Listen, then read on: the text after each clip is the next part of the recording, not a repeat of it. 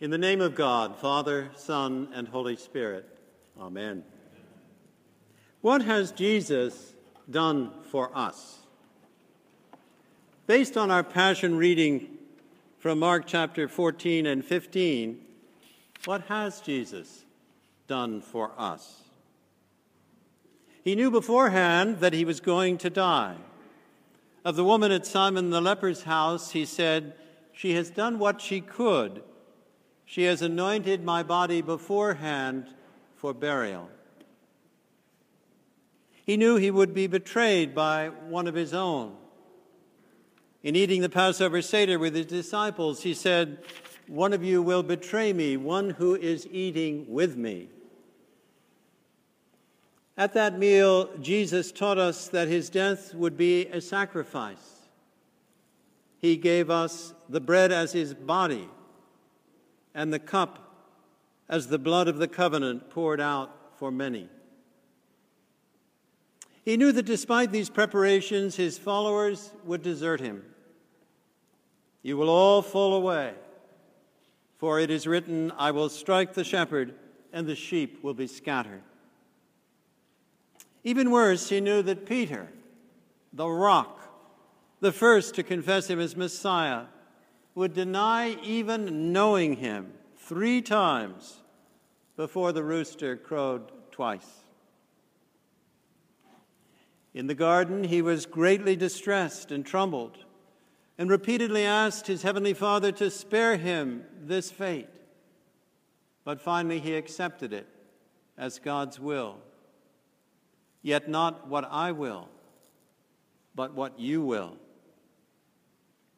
He saw all these events as the fulfilling of Scripture.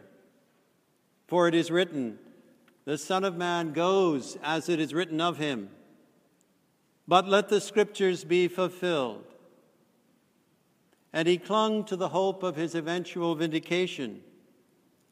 I will not drink again of the fruit of the vine until that day when I drink it new in the kingdom of God. And, but after I am raised up, I will go before you to Galilee. Yet on the cross, he cried out in despair with the words that begin Psalm 22 My God, my God, why have you forsaken me? But the manner of his dying was such that the centurion heading the crucifixion detail believed him to be the Son of God. During his trial, when the false witnesses contradicted each other and the case against him had fallen apart, Jesus answered the high priest's question directly and condemned himself in the eyes of the council. Are you the Christ, the Son of the Blessed? I am. And you will see the Son of Man seated at the right hand of power and coming with the clouds of heaven. When Pilate, the Roman governor, asked him if he were the king of the Jews, he answered with the polite affirmative, You have said so. The same as our expression, You said it. But he would make no answer to the charges brought against him by the chief priests. And this made it that much easier for Pilate to weaken and order his crucifixion when the crowd howled for the release of Barabbas instead of Jesus. He was scourged, severely beaten with a multi lashed whip containing pieces of bone and metal, then mocked and jeered at in the Roman barracks. As a result, he was apparently too weak to carry his own crosspiece to Golgotha, the place of the skull. So another man, Simon of Cyrene, carried it for him. He was nailed by the wrists and feet to a wooden cross, which was then lifted up until the stem slid with a bone jarring thump into its prepared hole. He hung on the cross for nine hours refusing the anesthetic of wine mixed with myrrh, while passers-by mocked him. His opponents, the religious leaders, challenged him to come down if he really were the Messiah, so that they might believe. But he did not come down.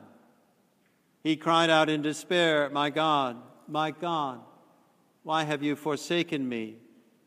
And then he died. He was buried in a borrowed tomb, and the women who had stood at a distance throughout his ordeal noted carefully its location. So, what has Jesus done for us?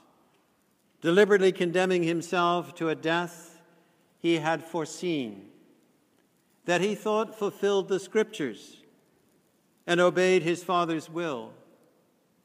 Yet a death that was shockingly painful and utterly humiliating. And why, most importantly, did his father, he thought, forsake him on the cross? Muslims are taught by the Quran that Jesus did not really die, for no prophet of God could end in such a way. But a substitute took his place while he ascended intact to heaven. But Jesus, we know, is more than a prophet. As his cousin John the Baptist put it at the beginning of Jesus' ministry Behold the Lamb of God who takes away the sin of the world. Perhaps St. Paul sums it up best. In Christ, God was reconciling the world to himself, not counting their trespasses against them. For our sake, God made Christ to be sin, who knew no sin, so that in him we might become the righteousness of God. This is what Jesus has done for us. Amen.